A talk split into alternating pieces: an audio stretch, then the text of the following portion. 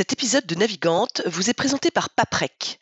Depuis plus de 20 ans, le leader du recyclage et producteur d'énergie verte est un fidèle partenaire de la voile et a soutenu de nombreux marins, comme Jean-Pierre Dick hier et Johan Richaume aujourd'hui.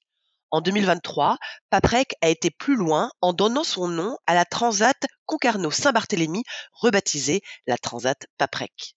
Une épreuve qui marque l'histoire de la course au large, puisque son nouveau sponsor l'a voulu mixte, une grande première.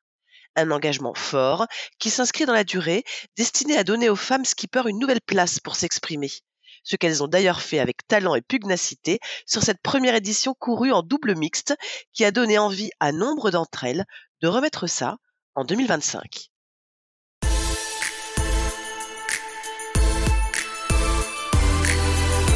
Bonjour à tous, bienvenue dans Navigante, le podcast dédié aux femmes de la course au large et de la régate, celles sous les feux des projecteurs, celles de l'ombre aussi, à ces femmes compétitrices, déterminées, qui mènent parfois mille vies en une. Elles vont vous raconter leur parcours, leur bonheur, leurs cicatrices, leur place dans le monde de la voile. Elles vont nous dire ce qui les anime encore et toujours. On va partir à la rencontre de ces navigantes très inspirantes. Navigante est produit par Tip Shaft, le média des professionnels et des passionnés de voile de compétition.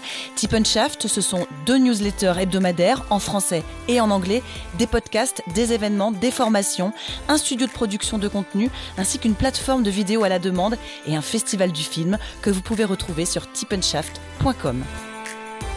Je suis Hélène Cougoul et vous écoutez Navigante.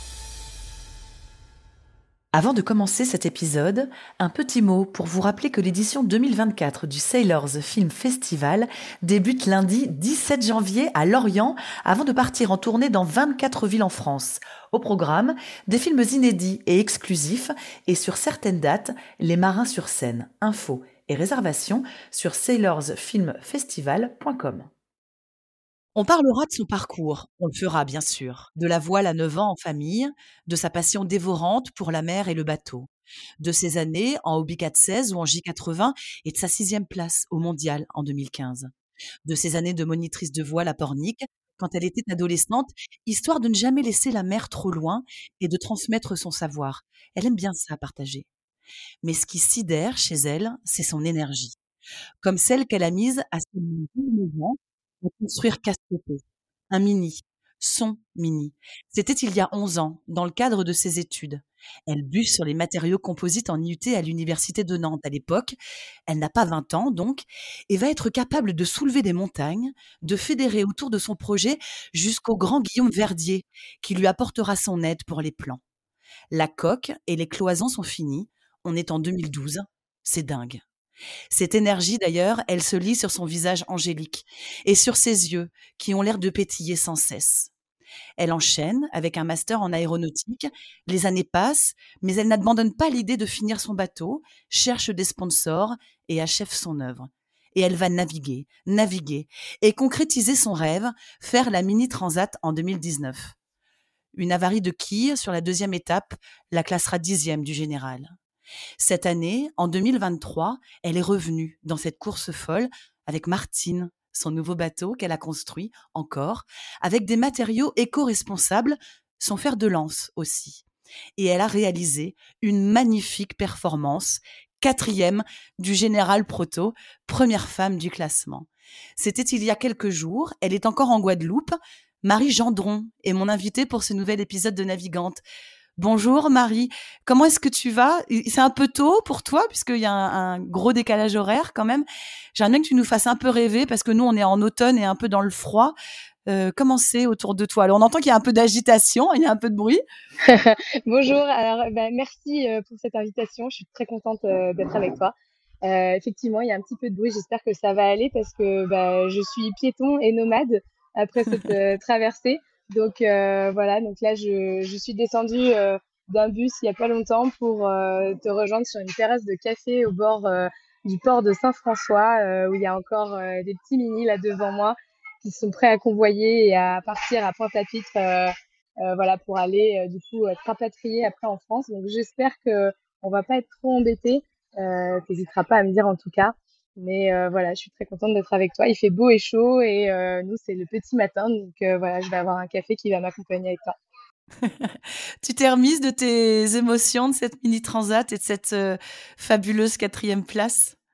Euh, oui, oui, oui, ça y est, là, je, je commence à m'en remettre parce que bah, le bateau est rangé. Donc euh, déjà, euh, ça fait quand même une sensation de, euh, de basculement, d'avoir euh, fermé la page d'un sacré chapitre. Et donc, et donc déjà, ça, ça permet de, de passer à autre chose. J'ai mis beaucoup de temps à, à, intégrer le fait que, bah voilà, de, de ce podium, cette place, arriver troisième là sur cette dernière étape, c'était incroyable. Euh, j'étais tellement concentrée en fait dans ma course à me dire que euh, euh, tant que la ligne n'est pas passée, tout peut arriver. Que même quand j'ai passé la ligne, je j'y croyais toujours pas. Et en fait, j'ai réalisé qu'en mettant le pied sur le ponton, où là, ça a été la dégringolade d'émotions et, et, voilà beaucoup beaucoup de d'émotions pour mes proches qui étaient là. Enfin, c'était c'est voilà là je là je réalisais, je me suis dit ok là il s'est passé vraiment sportivement un truc de fou et et je peux pas clôturer de la plus belle des façons euh, cette histoire et voilà et donc ça c'est une, sensation d'aboutissement euh, génial et, et de la plus belle des façons. Voilà je pouvais pas rêver mieux donc euh, c'est c'est super. Je suis sur mon petit nuage Bon alors on va on va t'y laisser parce que c'est quand même sympa d'être sur un petit nuage et évidemment on va en reparler de cette euh, de cette mini 2023 mais quand même si on si on revient sur euh, ce qu'on disait dans l'intro c'est quand même un allez un projet de 11 ans quand même cette cette euh, cette histoire là. Ouais. Tu te prouves quoi en, en arrivant quatrième du général et oui en faisant ce podium sur sur la deuxième étape? Alors moi j'étais pas je suis arrivée un peu tard en fait dans la course dans la compète en fait tout, tout court dans la régate. Hein. Je suis arrivée un petit peu tard, j'ai pas fait euh, d'optimiste petite euh, du 4-20, du 4-7, tout ça. Je suis pas passée par euh, ces étapes-là. Et du coup, pour moi, ça me permet un peu de me prouver que sportivement, euh, j'ai appris des choses, que je suis capable en fait tout simplement, et, euh, et que j'aime ça, et que j'aime j'aime cet environnement marin, j'aime être seule en mer, j'aime euh, j'aime m'entourer des personnes aussi qui me permettent d'être euh, la meilleure de moi-même dans ce sport. Euh, et c'est clairement ce qui s'est passé sur ce projet-là, c'est que je me suis beaucoup entourée, plus que sur mon premier projet. Apprendre aussi à déléguer un peu plus. Enfin voilà, en fait devenir tout simplement une vraie responsable de projet aussi avec ma petite entreprise et, toutes les personnes avec qui j'ai travaillé sur ce projet voilà, ça me permet aussi de me prouver que euh, je peux aussi être euh, ma propre chef d'entreprise entre guillemets quoi. Donc, donc voilà, il y a aussi cet aspect-là qui est, qui, est, qui est, génial. Donc voilà. On va reparler de tout ça, Marie. Je vais te poser ma, ma question rituelle qui vient toujours en, en début d'entretien dans ce podcast Navigante. Si je te dis les femmes et la voile, la place des femmes dans le monde de la voile, tu me dis quoi? Euh, bah moi j'ai envie de te dire que euh, je pense qu'aujourd'hui il y a une sacrée évolution. Et je suis assez contente de ça parce que euh, bah avant elles n'avaient pas vraiment leur place. Et aujourd'hui je trouve qu'on a vraiment notre place et qu'elle est presque même euh, pas demandée mais euh, on est preneur en fait. Euh, j'ai plus la sensation que maintenant les gens sont contents qu'il y ait des femmes et, et, et nous mettent totalement à pied d'égalité avec les hommes. Et voilà ça ça me ça, ça me fait plaisir. En tout cas, c'est ma sensation au sein des coureurs et, euh, et aussi au sein des organisateurs et des partenaires. Enfin, voilà, j'ai vraiment l'impression que, que euh, toutes les personnes qui gravitent autour de cet univers un peu de, course au large sont contents qu'il y ait des femmes et sont contents qu'il y ait des femmes pour représenter aussi le groupe des femmes. Enfin bon, voilà. Donc, euh, je pense que ça a bien évolué maintenant, même si on n'est pas très nombreuses. Encore une fois, on est, on dira toujours qu'on n'est jamais assez nombreuses, mais quand on regarde Là, le plateau en mini, en proto cette année et en série, il est incroyable. On était 14. Euh, moi, en 2019, euh, je pense qu'on était, je crois qu'on était 5 ou 6 et j'étais la mmh. seule en proto. Donc, euh, ça change tout. Déjà, ça change tout. Euh, là, il y a la Transat Java qui est en cours. Bah, dans les 10 premiers, elles sont 2, 3, 2 avec Clarisse et Justine. Bah, c'est super. Quoi, et Sam, un plateau ouais, IMOCA. Et Sam, voilà. Donc, elles sont bien trois. Donc sur un plateau IMOCA, euh, là déjà dans les dix premiers, ben, on retrouve trois femmes. Ouais, ouais, c'est super, je suis super contente. Quoi. Donc, euh, donc euh, voilà, donc bah, j'espère aller compléter les quotas de femmes sur une autre catégorie bientôt. Ah, mais ça, euh, on, va, on va en parler, bien entendu. je, te, je, te, pose une petite question d'actu. Tu n'as peut-être pas eu le temps euh, de voir parce que voilà, tu es dans ta mini et, euh, un peu loin. Mais je sais pas si tu as pu voir que euh, là récemment, il y a Elodie Jane Metro qui vient d'annoncer que elle, elle quittait Alinghi, bien qu'elle a été sélectionnée euh, pour la Women America's Cup, parce ah que euh, elle estime être euh, très sous-payée et notamment par rapport aux, hommes et qu'elle ne peut pas vivre de son métier avec ce, métier, ce, salaire-là. Mmh. Qu'est-ce que tu penses de ce, de cette, de cette décision forte? Alors, bah moi, je pense que c'est très courageux déjà de sa part. et je pense que c'est une décision où bah, elle montre que encore une fois, si on se débrouille pas par nous-mêmes, eh ben, on n'arrivera jamais à enfin, on sera jamais servi comme les autres. Et ça, j'avoue que je la rejoins là-dessus dans le sens où, euh, dans cette classe de course, dans cette catégorie de course qui est quand même, je pense, bien différente de la catégorie de course au large type euh, classe 40, IMOCA, machin, euh, elle est dépendante d'une organisation pendant que nous, on est totalement indépendante. Moi, je suis totalement indépendante. J'ai mon entreprise, euh, euh, je gère mes partenaires, euh, mes prestataires, etc. Et je pense que les autres femmes qui sont dans les catégories type classe 40, IMOCA, tout ça, sont un peu pareilles. Donc, effectivement, bah, c'est dommage que dès qu'on se retrouve de nouveau en société, en collectivité, il y ait ces différences-là. C'est clair que c'est dommage. Quoi. Euh, c'est dommage qu'il faille être autant indépendante pour être à pied d'égalité. Ça, c'est sûr. C'est la conclusion, je pense qu'on peut en tirer là-dessus, mais euh, en tout cas, c'est une décision euh, très courageuse de sa part et, j'étais au courant effectivement qu'il y avait des sélections aussi féminines. Je savais pas que, que c'était dans ce cadre-là. C'est sûr que ça donne envie. Merci Marie. Euh, allez, on va revenir à tes débuts. Tu l'as dit, euh, voilà, t'as pas forcément eu le, parcours très classique euh, de l'optimiste. Malgré tout, ça commence comment ton histoire d'amour avec la voile? C'est sur un bateau en famille, hein, c'est comme ça cette histoire. Bah oui, hein, comme, euh, comme beaucoup, je pense qu'on s'est fait embarquer quand on était petit, petite, euh, et euh, avec les parents. Et puis bah, on apprend, on découvre la mer et on est, on est dehors, on est au grand air. Alors quand on est des enfants qui aiment le grand air, je pense que tout de suite, on a un peu un coup de cœur pour cet environnement qui est sans limite et avec des horizons infinis et des, des journées qui défilent et qu'on ne voit pas défiler. Euh, voilà, je pense que c'est parfait pour les enfants. On peut se baigner quand on veut se baigner. Euh, il y a toujours un truc qui se passe. Euh, voilà, c'est super. C'est l'aventure. On, on, se retrouve piéton. Il n'y a plus de voiture. voilà, c'est vraiment un autre univers. Donc moi, je pense que cet univers, il m'a beaucoup plu avec mes parents, évidemment, quand j'étais petite. Et je pense que ce qui fait un petit peu la différence, c'est que moi, j'ai des parents qui ne sont pas du tout marins à la base, qui ne connaissaient rien et qui ont acheté un bateau et ils ont tout appris avec un petit 5 mètres 50, un First 18. Euh, voilà, ils ont démarré leur première navigation, ils n'avaient même pas la bonne baume sur le bateau et à la première vague, tout le monde a flippé et on est rentré quoi. Donc euh, voilà, c'était un petit peu ça. Et puis bah après, euh, voilà, à force de partir l'été, bon bah moi je me suis un peu créé ma petite bulle parce que j'ai un grand frère mais qui était déjà très grand et qui était déjà parti faire des études supérieures. Et donc bah moi je je faisais ma petite bulle un peu de, de jeu, euh, voilà, sur le bateau avec mes parents. Donc, euh, j'avoue que j'inventais des petits bateaux, euh, je faisais traîner derrière des petites choses pour, voilà, un peu. Enfin, j'aimais bien tout ce qui était hydrodynamique. Alors, je prenais des petites cuillères et puis je les faisais surfer dans la vague derrière le bateau. Bon, voilà, c'est des petites choses comme ça, quoi. Mais à chaque fois, en tout cas, c'était des aventures. Et puis, bah, et puis c'était l'apprentissage, quoi. Donc, ça, j'aimais bien aussi. Euh, voilà, on n'allait pas très loin, on allait à Normoutier, hein, on traversait la baie de Bourneuf, mais euh, c'était déjà une énorme aventure. Quoi. Donc, euh, on allait au bois de la chaise, et puis, et puis bah, quand on ne sait pas échouer le bateau sur une plage la nuit pour y passer la nuit, et puis et puis qu'en fait la mer elle remonte, le vent avec, et le bateau se retrouve de travers avec les béquilles échouées sur le sable, et puis tout le monde qui dort dedans, et la béquille prête à enfoncer le bateau. bon bah voilà, puis moi je dormais à l'intérieur, je me suis jamais réveillée. Bon, enfin, c'est des histoires comme ça qui font que, euh, ben, avec l'insouciance en plus de la jeunesse, euh, on est dans un univers qui, enfin, moi en tout cas, qui, me passionnait déjà, je pense.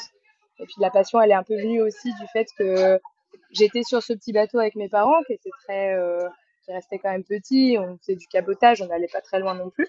Même si bon, des fois on partait trois semaines et puis on allait, on allait jusqu'à Vannes, on est allé euh, dans le golfe du Morbihan. Enfin voilà, plus ça allait, plus on allait vers la Bretagne et ou dans le sud. mais après, après, comment dire euh, j'ai croisé après, du coup, sur les pontons, des bateaux qui étaient un peu bah, similaires aux bateaux de mes parents, mais version grand voyage. Et là, c'était les Mini 650. Donc, quand on croise les Mini, qui sont aussi grands que les bateaux des parents, mais avec, il y a des panneaux solaires, on sent qu'ils sont chargés, on sent qu'ils ont déjà vécu plein de trucs, ils sont salés, euh, il y a des ficelles partout. Bon, bah là, on se dit, waouh, il y a un truc, euh, il se passe un truc avec ces bateaux-là, quoi. c'est sûr. Donc oui, d'être euh, finalement d'apprendre tout ça avec avec tes parents, de croiser ces ces mini en mode course hein, sur sur les pontons. Dans quelle mesure ça va euh, aller peut-être planter une, petite graine dans ton esprit bah, Dans la mesure où là, je me retrouve face à la possibilité de la liberté, quoi, la liberté totale de partir sur son propre petit bateau, faire des aventures de folie. Euh, en aucun cas, je, je, je enfin, j'étais au courant que ces avec ces bateaux-là, on pouvait faire une transat. Je ne savais pas du tout. Mais en tout cas, euh, moi, dans mon esprit de petite fille, euh, c'était, euh, c'était la liberté absolue. Quoi. Quand je voyais ces bateaux-là, pour moi, c'était OK, là, c'est la grande liberté, le grand voyage. voilà. Et donc, et donc bah, forcément, je me suis un peu planté la petite graine dans la tête de me dire bah, pourquoi pas un essayer d'avoir mon bateau, mon petit bateau à moi aussi. Euh, mais voilà, sans, sans me dire que, euh, voilà, que j'allais faire des, non plus des trucs de fou. Euh. Déjà, avoir mon petit bateau, puis c'est bien, quoi. Puis faire du cabotage le week-end, quoi. Et puis, bah, en fait, de fil en aiguille, je me retrouve à partir, à, bah, à faire beaucoup de, de, régates. En fait, je me suis dit, bon, voilà, bah là, si je veux être responsable avec mon bateau, pouvoir partir, il faut que j'apprenne, quoi. Il faut que je, il faut que je continue, il faut que j'apprenne. Donc, euh, je suis devenue monitrice de voile. J'ai commencé aussi à faire un petit peu de compétition parce que ça me plaisait. Finalement, je me suis rendu compte aussi que j'avais un peu l'esprit compétiteur. Et, euh, et, de fil en aiguille, je me retrouve à faire euh, du hobby 416 dans le golfe du Morbihan avec, euh, avec Barthélémy, euh, qui était mon conjoint à l'époque. Et, euh, et, et finalement, ça marchait bien. En plus, on était, on, était, on était plutôt dans le championnat de Bretagne, on était sur le podium, on a gagné la catagolf. Enfin voilà, il s'est passé plein de trucs. Et puis, bah, en fait, de fil en aiguille, j'ai aussi orienté mes études un peu dans comment est-ce qu'on peut construire un bateau, où est-ce que je peux aller apprendre à construire un bateau. Quoi. Donc en fait, j'ai de fil en aiguille, j'avais vraiment ces deux objectifs. C'était un, d'apprendre la voile et deux, d'apprendre à construire un bateau. Et, euh, donc, euh, bah, je me suis retrouvée à faire euh, de la compète et je me suis retrouvée à l'IUT de Nantes, en sciences et génie des matériaux, où là, j'ai commencé à, apprendre du coup donc les matériaux composites et les matériaux métalliques, enfin un peu tous les matériaux. quoi. Et donc, bah, de fil en aiguille, bah, je me suis retrouvée du coup en 2011 à gagner la catagolf, à récupérer les plans le même jour de Guillaume Verdier, qui euh, a bien voulu, euh, bah, en fait, qui a adoré le projet, quoi, qui s'est dit génial, un projet étudiant, ça va être chouette. Et donc a intégré ce projet de construction de bateaux au sein de l'IUT, Sciences et Génie des Matériaux, pour commencer à construire bah, le petit bateau euh, de mes rêves. Quoi. Bah oui, on va en parler quand même de cette sacrée aventure de Cassiopée.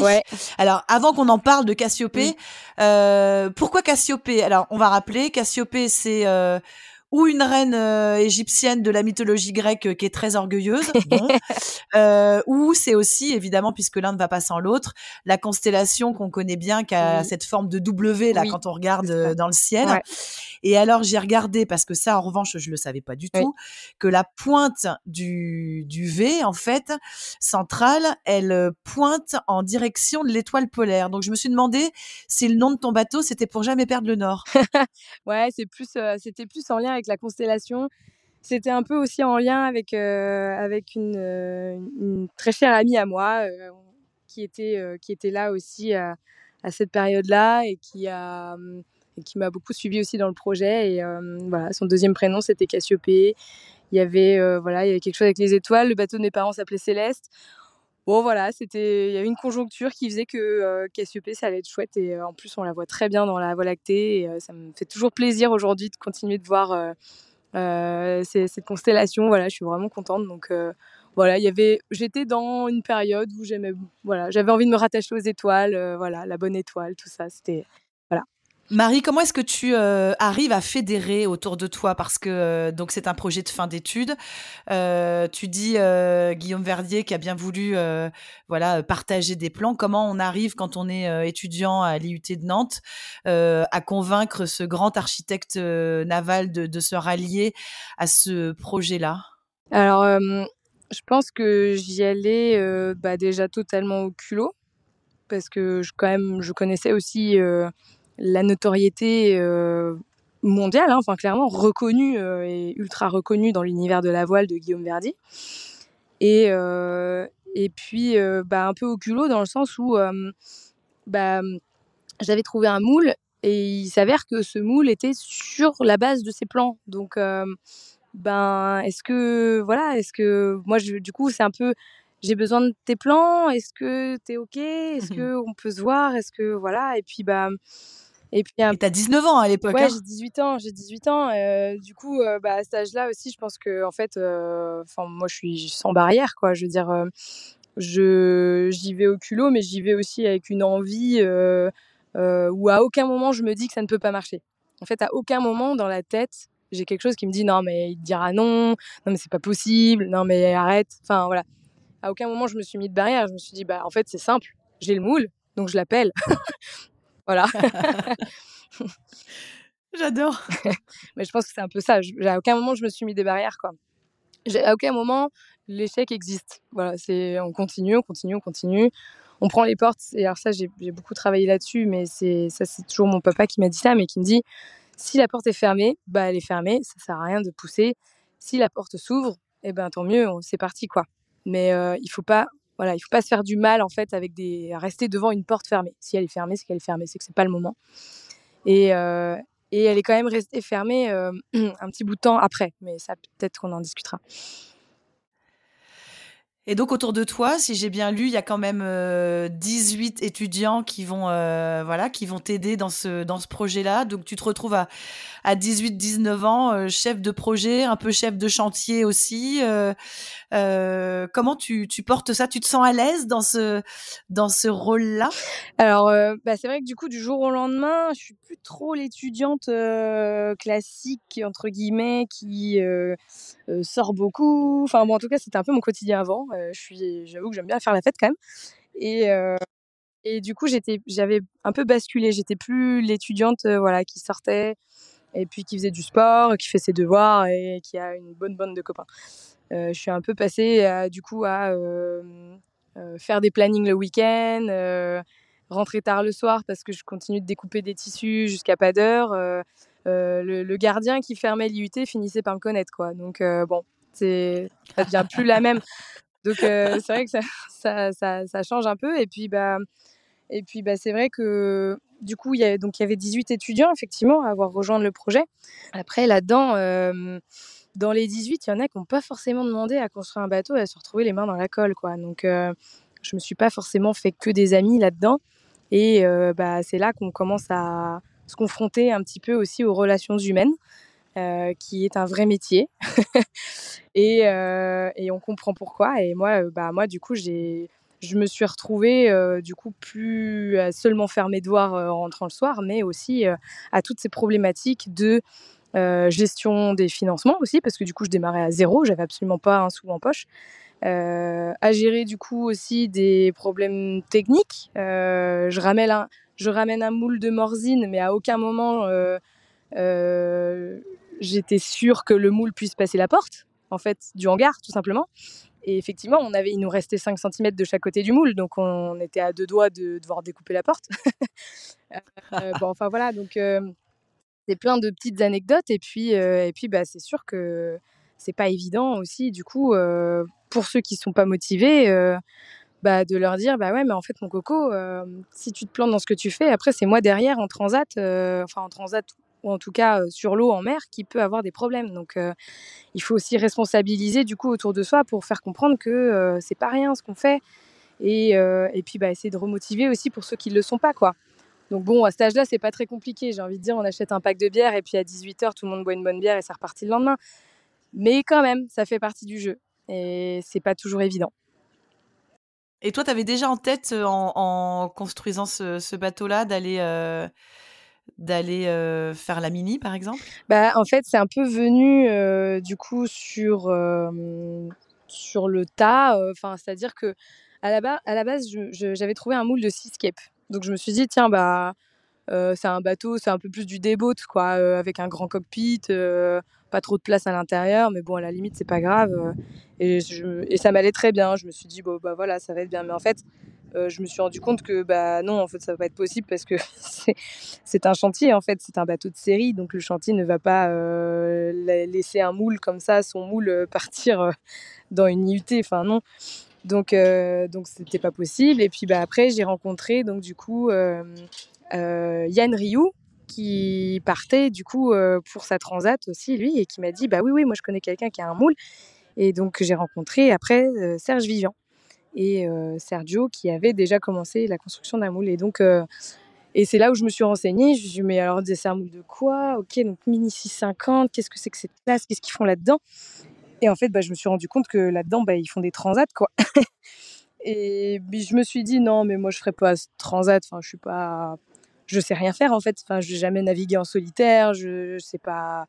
J'ai uniquement mes compétences que j'ai appris avec mes parents, mais c'est tout. Enfin, je suis pas un grand marin, quoi. Je, puis je suis une trouillarde quand même, donc euh, je suis un peu flippée quand même de tout, ça. Je suis pas très acquérie, donc euh, euh, je sais même pas faire un point sur une carte. Enfin, voilà, non, je ferai pas ça. Je vais déjà construire et puis après on verra tu parles en fait de fil en aiguille.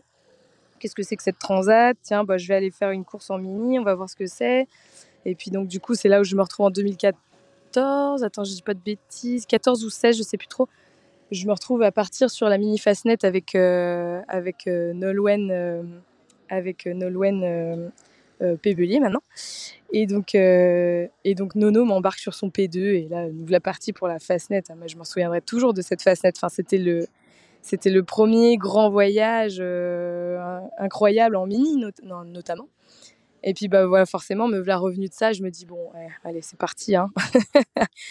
c'est parti. on va, on va la tenter cette histoire de transat là, mais ça a été, euh, ça n'a pas été évident, évidemment, parce que bah, je me retrouve euh, à tout découvrir hein, quand même, mine de rien, même si j'avais un petit peu de base nautique. Euh, enfin, c'est quand même un apprentissage de fou. Hein.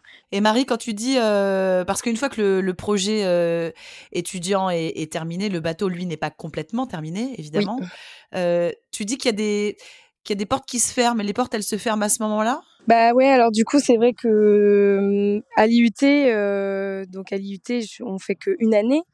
Euh, la, deuxième année, en fait, où je commence à construire le bateau. Mais bon, bah, moi, en, en jeune fille un peu insouciante, je me dis qu'en trois mois, ce sera fini. Mais, ouais, mais bon, c'est un peu raté. Mais non. Mais non, pas du tout. Euh, on en a mis six et on a encore un puzzle euh, complètement éparpillé avec une coque d'un côté, des cloisons de l'autre et, et, des panneaux de pont par là. Quoi. Donc je me dis, aïe, bon, bah, ça va pas.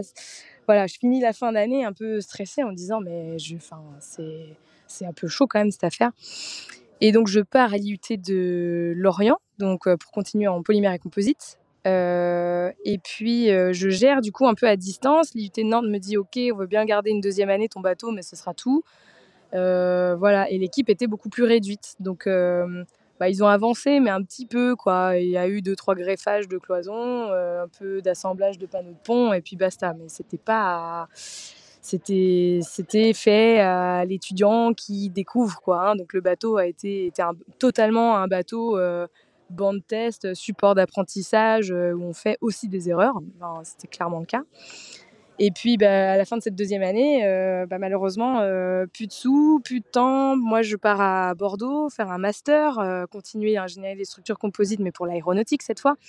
Donc beaucoup plus loin. Toujours pas d'argent évidemment parce que je ne travaille toujours pas, je suis toujours étudiante. Euh, donc là, ça devient très compliqué. Et l'UT qui me dit bon bah Marie, maintenant ton bateau là euh, dehors, hein, parce qu'on a, on a envie de faire autre chose, on n'a plus de place. Euh, puis bon bah voilà quoi. Donc je me retrouve, je me retrouve avec un bateau sur les bras, à moitié en morceaux, pas très bien assemblé. bon bah qu'est-ce qu'on fait quoi? Donc là, c'était la grande question. Et en fait, comment tu baisses pas les bras d'ailleurs? Qu'est-ce qui fait que tu baisses pas les bras? Bah j'ai pas envie en fait, j'ai vraiment pas envie. Enfin, c'est, je me dis là, on a avancé quand même un tel truc, on va pas arrêter là, quoi. C'est pas possible. Il y a déjà un début de quelque chose, il y a déjà un début d'embryon, quoi. On va pas, pas mettre ça à la poubelle. Et pour autant, on est passé à deux doigts de la poubelle, ou parce que bon, bah quand même, hein, il faut l'avouer, mes parents m'ont beaucoup aidé et ils ont quand même mis un ticket de au moins de 6 000 euros déjà pour démarrer le projet que j'ai remboursé, mais qui était quand même une sacrée somme à l'époque, quoi. Euh, et donc, euh, bon, bah voilà, quoi, je, m'endette déjà vis-à-vis de mes parents. Euh, ils sont OK pour mettre le bateau dans un chantier, pour le stocker, en fait, en, attendant mieux, quoi. Et en attendant que moi je trouve des partenaires. Donc, forcément, en parallèle de tout ça, j'ai continué de faire énormément de prospection, de chercher des partenaires, tout ça. Mais c'était, c'était impossible, en fait, quand on a 18 ans et qu'on va faire de la prospection en disant bonjour, je construis un bateau et je voudrais faire une transatlantique. Est-ce que ça vous dit? Est-ce que le projet vous tente? Bah en fait, tout le monde me regardait ou m'écoutait en disant oui, oui, bien sûr, c'est ça.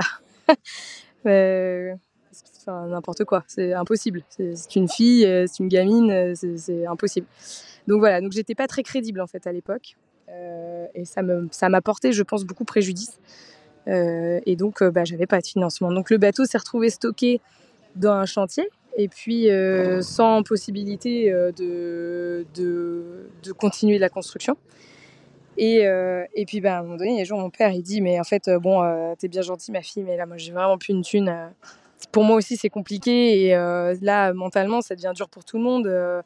moi, si dans un mois, t'as pas trouvé de l'argent, je, prends, je, prends ma scie, je prends une tronçonneuse, on coupe tout et on met ça à la benne, hein, parce que c'est pas possible. L'ultimatum, quoi. Ouais, l'ultimatum. Et là, je me suis dit, waouh, ok, bah, bah, papa, je te comprends, j'ai pas le choix. Enfin, oui, d'accord. Euh, mais, mais, quelle, mais, mais quelle douleur dans le ventre, quoi. Hein, le jour où on a discuté de ça et on s'est mis autour de la table en se disant dans les yeux que, bah là, euh, on était bientôt sur la fin.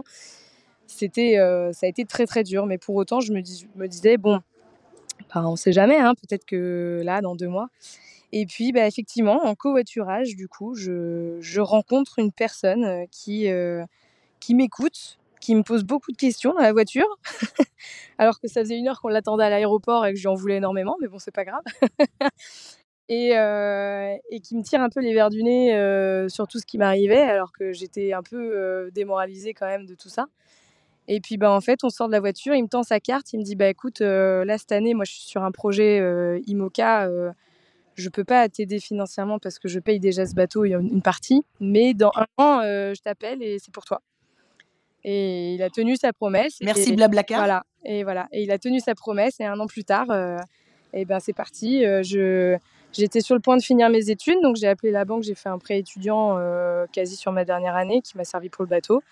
Et puis, et puis bah, lui, il a mis aussi une part. On a monté une société et puis ça a permis déjà de relancer un peu la construction du bateau.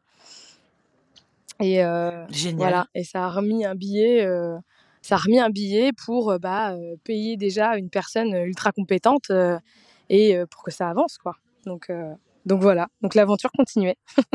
et Marie, ça a tellement bien avancé que et tu n'as tellement rien lâché et que le 5 octobre 2017, c'est une sacrée date. Alors 2017, bah ouais, c'est la mise à l'eau quoi. Et oui, c'est la mise à l'eau de bah Cassiopée, donc ça.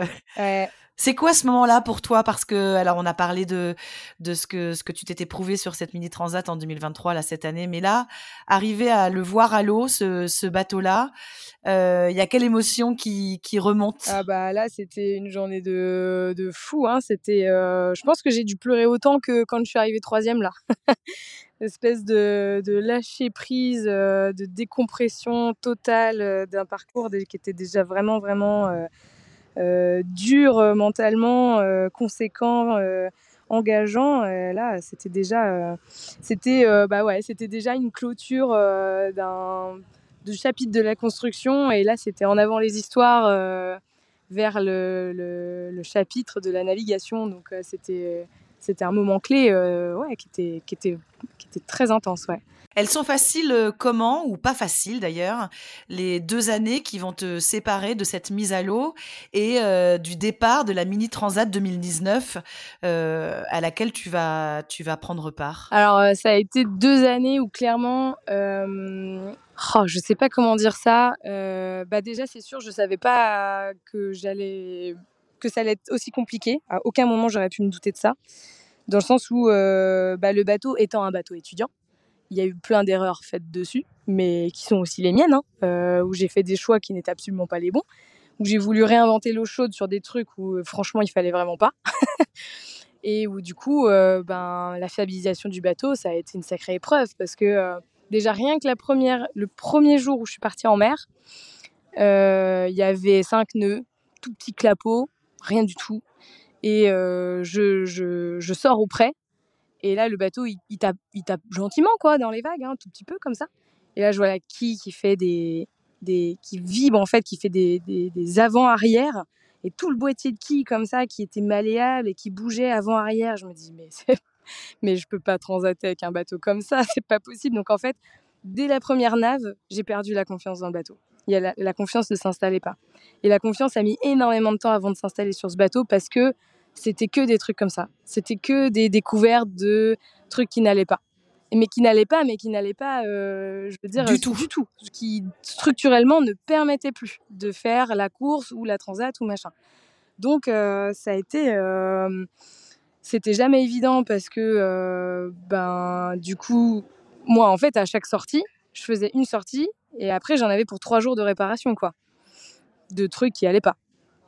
Et euh, des fois, de grosses, grosses réparations. Enfin, j'en suis allée quand même jusqu'à euh, refaire des pelles de safran, rechanger à peu près tout le système de safran, repasser en fixe, euh, remettre des cloisons dans le bateau, remettre des longis dans le bateau, mettre des outriggers, changer tout le système aussi de rotation de bout dehors, Enfin, en fait, ce bateau, il n'y a pas un tronçon de 1 mètre par 1 mètre où j'ai changé un système, un truc, une structure. Enfin, voilà. C'est... Il y avait tout le temps un truc qui allait pas. Mais, mais je suis partie d'une feuille blanche. Enfin, je veux dire, sur les plans de Guillaume, on avait l'hydrodynamique, mais on n'avait pas de plan de pont, on n'avait pas, on faisait un peu ce qu'on voulait parce que c'était aussi le concept. Donc, euh, je n'en veux pas, c'était le concept. J'ai pris le concept tel qu'il est. Mais euh, pour moi, c'était la découverte. Et donc, du coup, c'était vraiment pas évident. Hein. Donc, euh, donc euh, ça a été du coup euh, bah, jusqu'à la Transat une épreuve dans la prise de confiance en fait avec ce bateau qui a été longue et fastidieuse et qui a coûté beaucoup de temps et d'argent et qui s'est faite en fait sur la dernière course. Jusqu'à la dernière course avant Transat, j'avais toujours pas confiance dans le bateau. C'est que sur cette la Transgascogne là, la la, la, la Pourou, non elle s'appelait pas la Pourou à cette époque-là, je sais plus comment ça s'appelait. Mais c'est que euh, là, sur cette dernière course avant Transat, où euh, tout se passe bien, enfin, sur le bateau. L'élec va bien, le pilote, enfin, fonctionne correctement. Le bateau, structurellement, ne m'a pas fait de trouille. Euh, ça y est, c'est bon, là, on, peut y aller, quoi. Mais ça a été, ça a été long. Marie, de cette première mini, première étape, tu vas terminer quatrième. Oui ça donne de quoi rêver pour la suite quand même. c'est clair. Bah ouais, là, bah en plus, euh, en fait, sur la première. Malgré tout ce que tu viens de raconter. En fait, c'est ça, c'est pour ça que je, je, je, je, je tiens à ce que tu nous racontes toute cette histoire de la construction de, de Cassiopée parce que euh, derrière, il va s'en passer des choses et que quand même, euh, après sept ans, d'être au départ de la mini et en plus de terminer en tout cas quatrième, de, ne serait-ce que de la première mmh. étape, c'est fou. Mmh, ouais, c'était fou c'était fou et c'était euh, et mmh, c'était pas volé quoi. Enfin, je veux dire, il y a eu des titres dans les dans la presse où à un moment donné c'était euh, euh, Marie Gendron la surprise. je bah, j'étais un peu déçue parce que bah en fait je me suis battue parce que toi tu sais le boulot qu'il y a derrière quoi bah, ouais. je me suis un peu battue en fait quand même pour ça enfin donc et puis bon bah je suis contente de faire la surprise mais parce que c'est vrai que le plateau j'étais quand même devant Erwan Le Méné j'étais devant Fabio j'étais devant des gars qui marchaient quand même fort donc, euh, bah, moi, j'étais contente d'être là. Je me sentais quand même à ma place, en fait, euh, finalement, quoi, euh, sans, en toute humilité. Enfin, voilà, j'ai quand même bossé pour en être là et j'étais contente. Donc, bon. mais. mais ouais, tu sais comment on est les journalistes. Hein. Oh, c'est pas grave, c'est pas grave. J'en veux pas, j'en veux pas. Mais en même temps, je me disais, bah mince, je, bah ouais, ça paraît facile, mais en fait non, ça l'est pas. et donc, et donc, euh, ouais, c'est vrai que bah, sportivement, c'était, génial. En plus, Amélie aussi, qui était quatrième, elle, euh, dans la catégorie série. Alors, on était les deux filles là au pied du podium. Euh, ça, ça, ça donne un peu des ailes, c'est sûr. Quoi. Et sportivement, bah, c'était pas évident en plus parce que j'ai fini les quatre derniers jours sans pilote. mon vérin, il voulait plus, il avait plus les, les infos du pilote, donc il s'enclenchait pas. Et donc j'avais toutes mes infos de vent et tout ça, mais j'avais plus personne pour tenir la barre à part moi, donc c'était pas évident. et donc j'ai fini, je pense que j'ai perdu un peu des points de vie quand même, tellement j'étais dans un état de fatigue à l'arrivée, de, folie. Enfin, j'ai jamais été aussi, j'ai jamais aussi peu dormi. Enfin, ne pas dormir pendant quatre jours, c'est quand même, c'est quand même très dur. Très dur ouais, ça nous rend, ça nous met dans des états un peu particuliers. Et et puis, et puis bah, du coup, la, la, donc la deuxième étape, le deuxième départ, euh, bah, je me retrouve euh, à faire demi-tour, malheureusement. Donc, euh, avec cette avarie de quille. ouais, avec une quille qui était en train de s'ouvrir en deux. Alors, je voulais pas le voir, je voulais vraiment pas l'admettre, je voulais pas, je voulais pas accepter en fait. J'étais dans le déni total, alors que quand je plongeais aux Canaries pour aller nettoyer le bateau, bah, je voyais bien qu'il se passait un truc sur la quille qui n'était pas normal, c'est qu'il y avait des petits bouts de fibres qui commençaient à s'effilocher sur le bord d'attaque de la quille. Et je me disais que j'avais tapé quelque chose, quoi. Voilà, j'avais sûrement dû euh, avoir un truc qui raguait, qui a ragué, quoi. Ah, mais non, non. Non, non, en fait, la, quille, elle était déjà fatiguée et, euh, et c'était le dernier élément du maillon de la chaîne qu'il fallait casser sur ce bateau. Et voilà. Et on en était au dernier maillon, mais c'est quand même pas le plus, pas le plus petit. Et, mmh. euh, et donc, euh, bah, malheureusement, deuxième étape, en partant, euh, on part, on fait un vrai départ demi, voilà, un vrai départ bien sportif. on part dans 12 nœuds, on, se retrouve dans la houle et d'un coup, on sort du dévent de l'île et là, bam, on se fait tous cueillir à 30-35 nœuds. C'est l'apocalypse, il y a des spies dans tous les sens, ça chalute de partout, ça claque, ça, c'était impressionnant.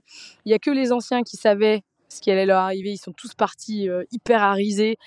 Et bah, forcément, ils ont, ça s'est très bien passé pour eux.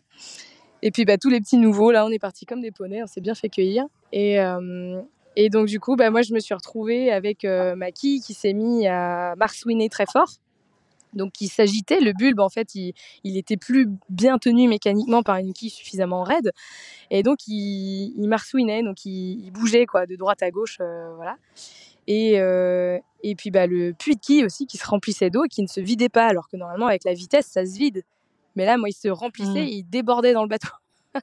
C'est pas très bon. Donc c'était pas ouf. Euh, et donc là, je me suis dit, euh, là, il y a un souci. Euh, j'étais à fond, le bateau, il était à fond, j'ai jamais vu ça.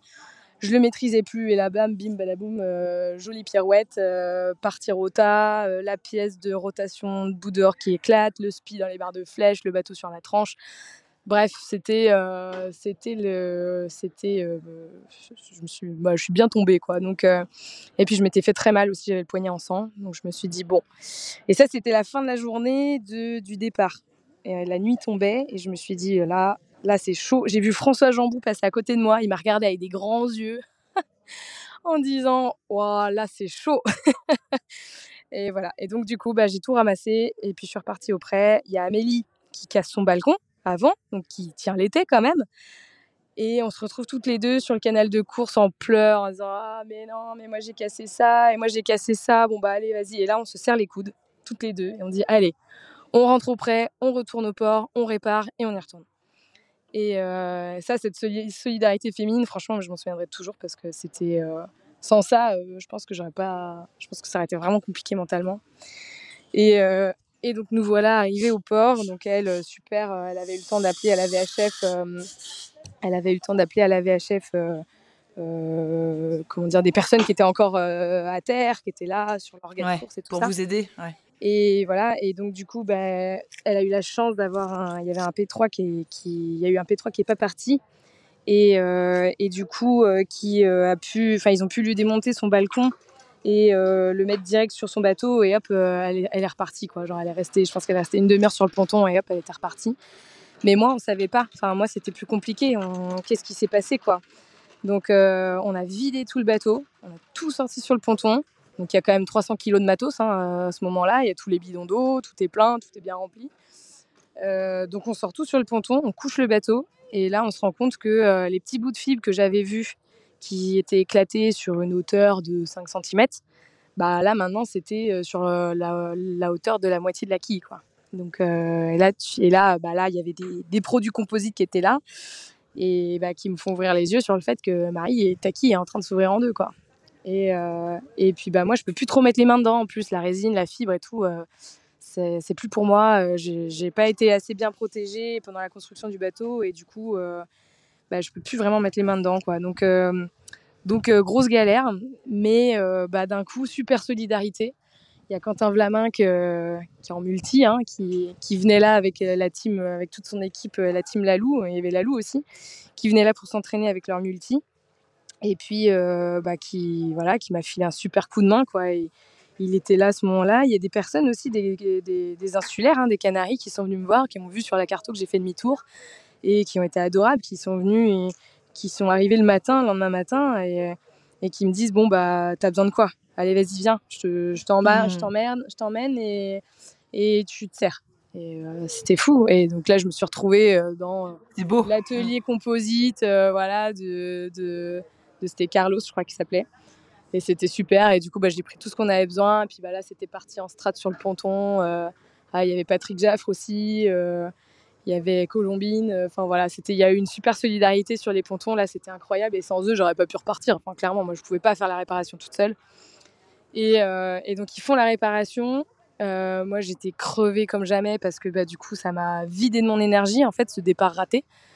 Et, et je vais au yacht club dormir un peu.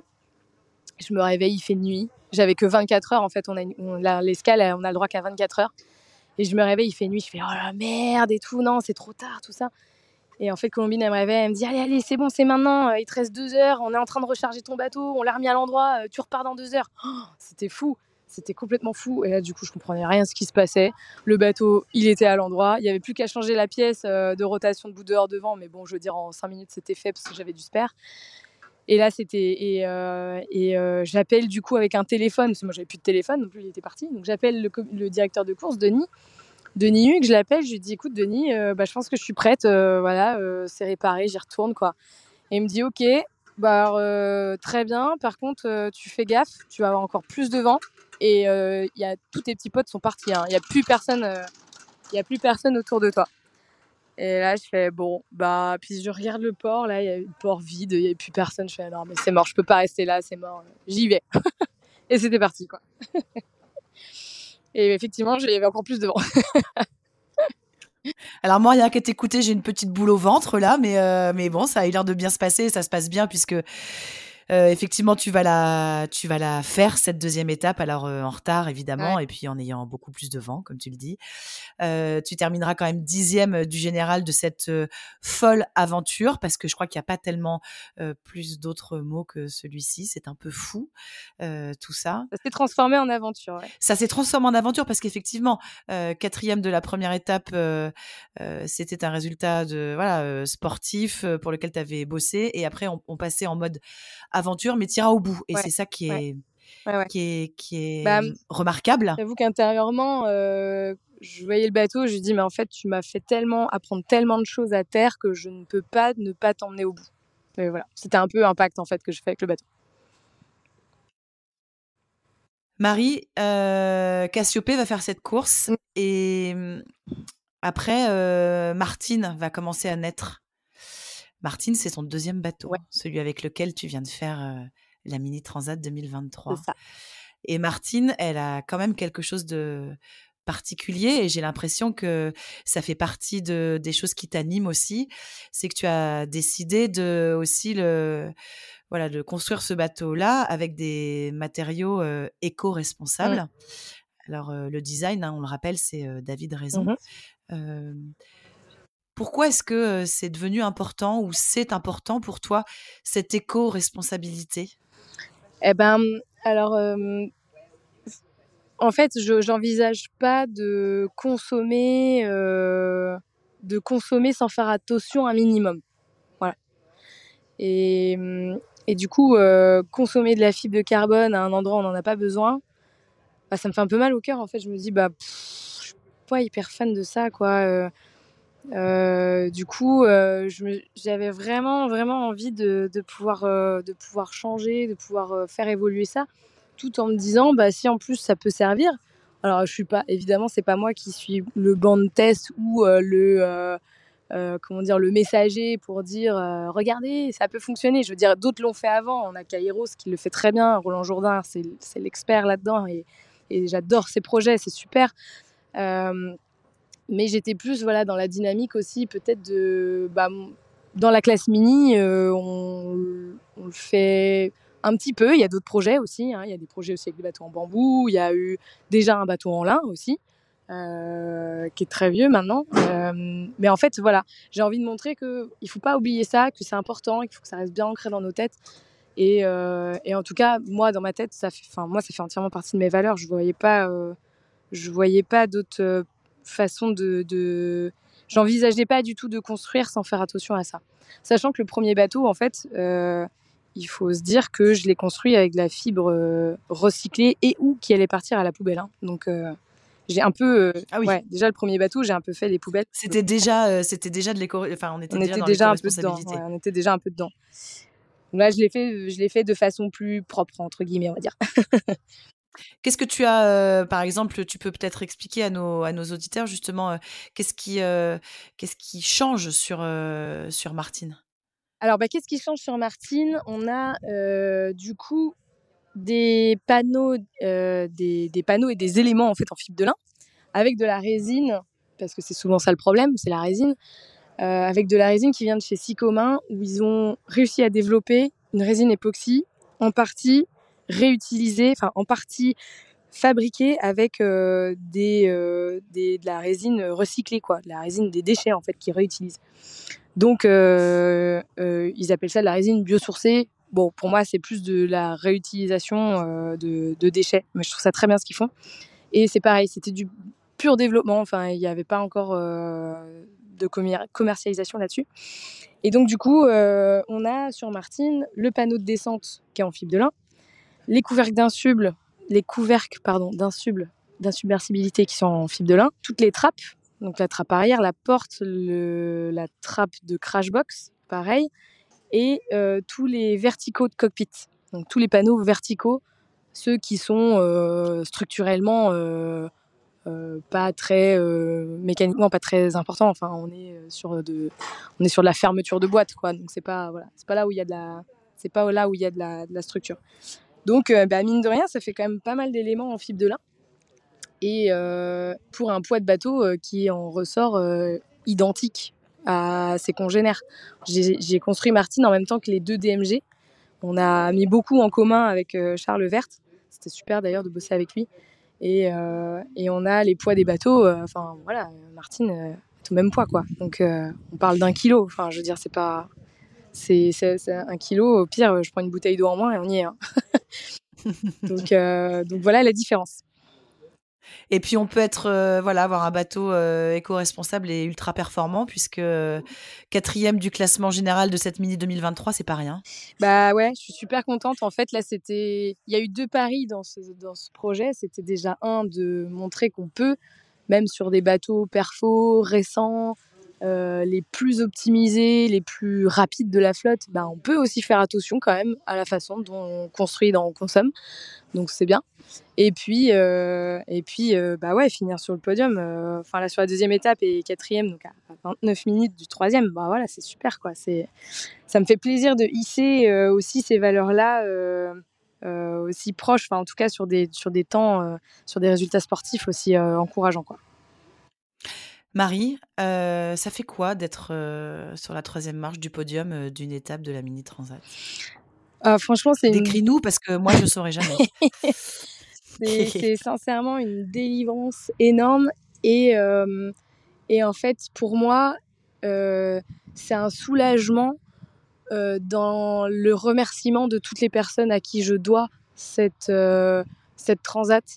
Qui s'est très bien passée du coup forcément puisque pour en arriver là il faut que ça se passe bien quand, quand, on casse un truc bah on n'est pas sur un podium on n'arrive pas sur un podium donc en fait ça euh, ça me soulage, si tu veux, de, euh, de comment, de rendre. voilà, de rendre, de remercier, voilà, tous ceux qui m'ont aidé. Je me dis, bah voilà, vous voyez, vous avez bien fait parce que j'ai tout donné et je vous ai pas menti et, euh, et ça a duré 14 jours, mais je suis restée 14 jours où j'ai pas écouté une seule musique, où j'ai pas écouté un seul podcast. où j'ai très peu lu parce que j'ai gardé une concentration à chaque minute euh, pour respecter tout le travail qui a été fait sur le bateau, quoi. Et, euh, voilà. Et du coup, enfin, ouais, pour moi, c'est surtout un gros soulagement, quoi, de me dire, euh, voilà, c'est cool, quoi. Voilà, on y a tous cru, on a tous donné notre énergie, et ben là, ça paye. Et ça, c'est la meilleure, c'est le meilleur cadeau qu'on qu'on puisse faire et qu'on puisse recevoir aussi, quoi. On va euh, souligner aussi la neuvième place donc dans le top 10 de, de Thaïs Lecam hein, dans cette, euh, dans cette euh, mini, mini transat. Mm. cette quatrième place au, final, tu as eu quoi comme genre de, de retour de tes concurrents et de tes concurrents masculins notamment? Bah, Je pense qu'ils étaient contents. ils, étaient, ils, étaient, ils étaient contents pour moi, hein, ça, c'est sûr. Euh, je, je, j'ai peut-être pas trop fait attention, j'étais un peu sur mon truc, mais euh, moi, ce qui m'a surtout marqué, c'est euh, euh, c'est c'est les groupes. C'est en fait quand j'arrivais dans le port, il y avait des groupes de personnes, euh, voilà, qui étaient là pour dire bravo, pour applaudir. Et dans chaque groupe, il y avait, il y a toujours eu une femme qui disait merci pour les femmes, merci, c'est génial, c'est une femme sur le mmh. podium, merci, merci. Et euh, mais c'est ça que j'ai trouvé fou en fait. Enfin, je, je, je, je, me suis dit, moi je suis pas féministe pour un sou. je prône la mixité et, euh, et c'est ça que je, c'est ça que qui m'intéresse.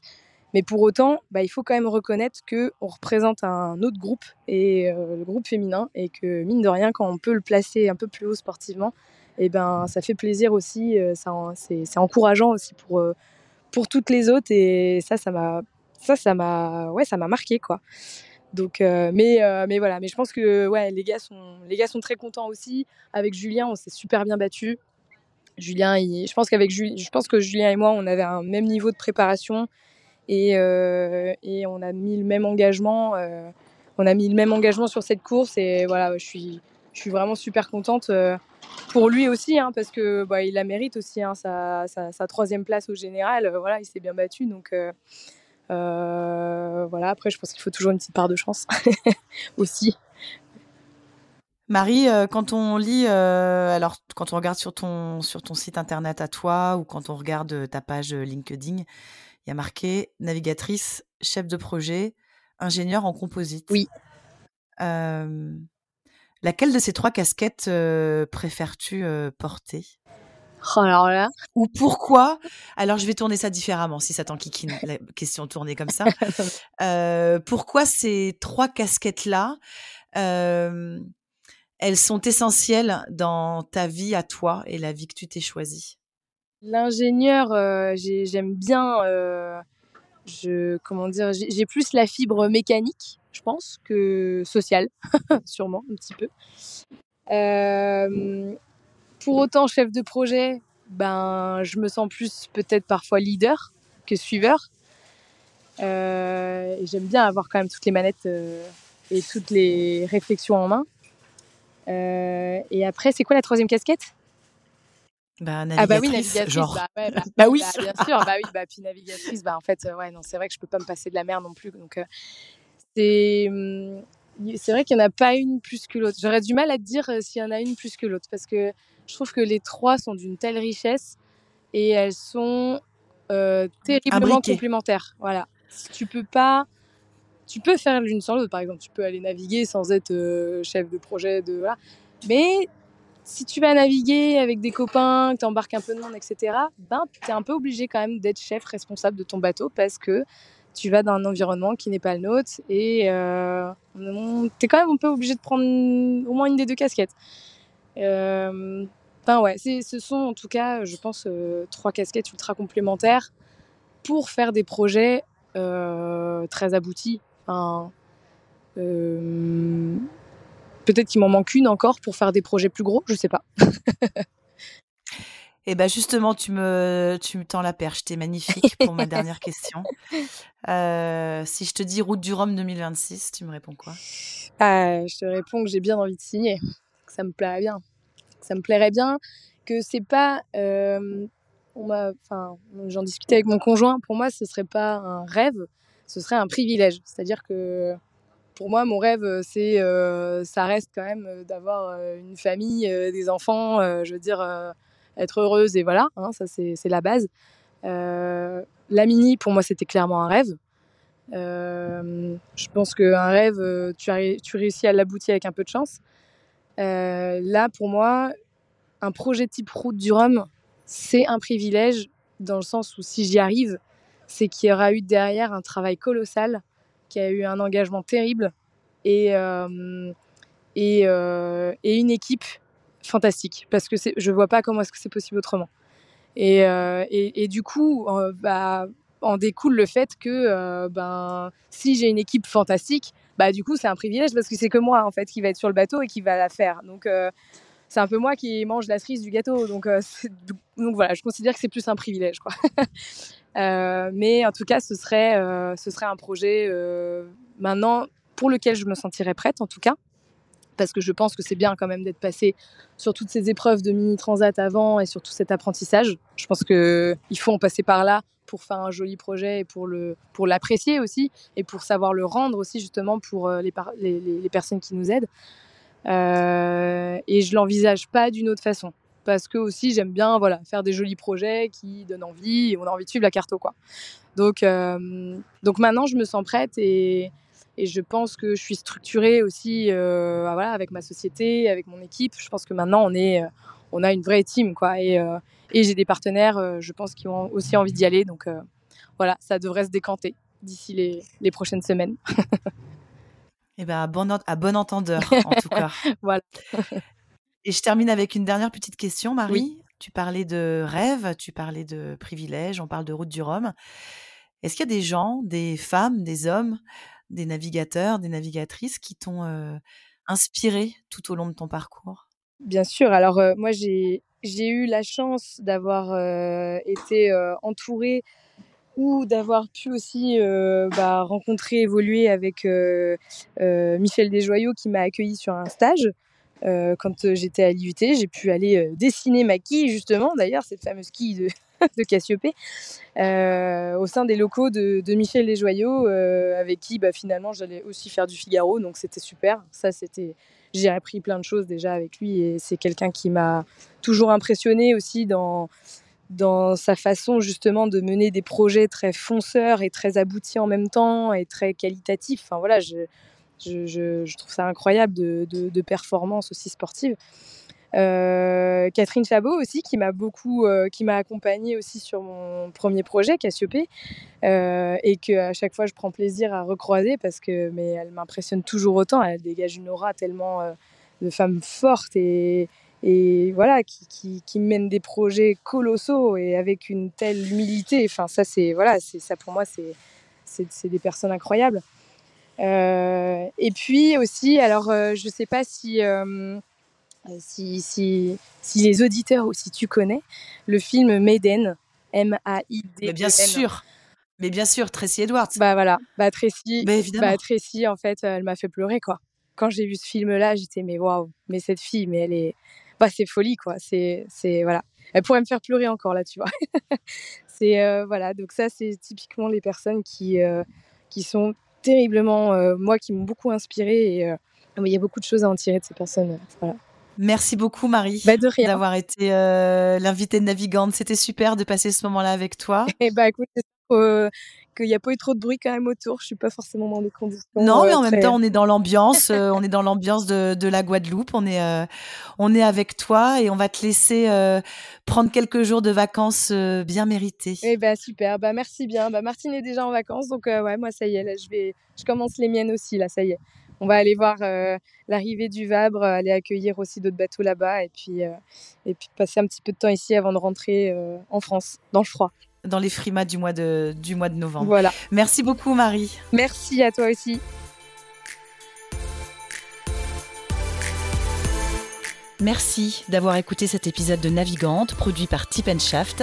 N'hésitez pas à nous dire ce que vous en avez pensé, n'hésitez pas non plus à le partager. Et si vous souhaitez suivre l'actu de la voile de compétition, abonnez-vous à la newsletter de Tip Shaft, c'est gratuit, elle est envoyée chaque vendredi à 17h et pour vous inscrire, ça se passe sur tipenshaft.com.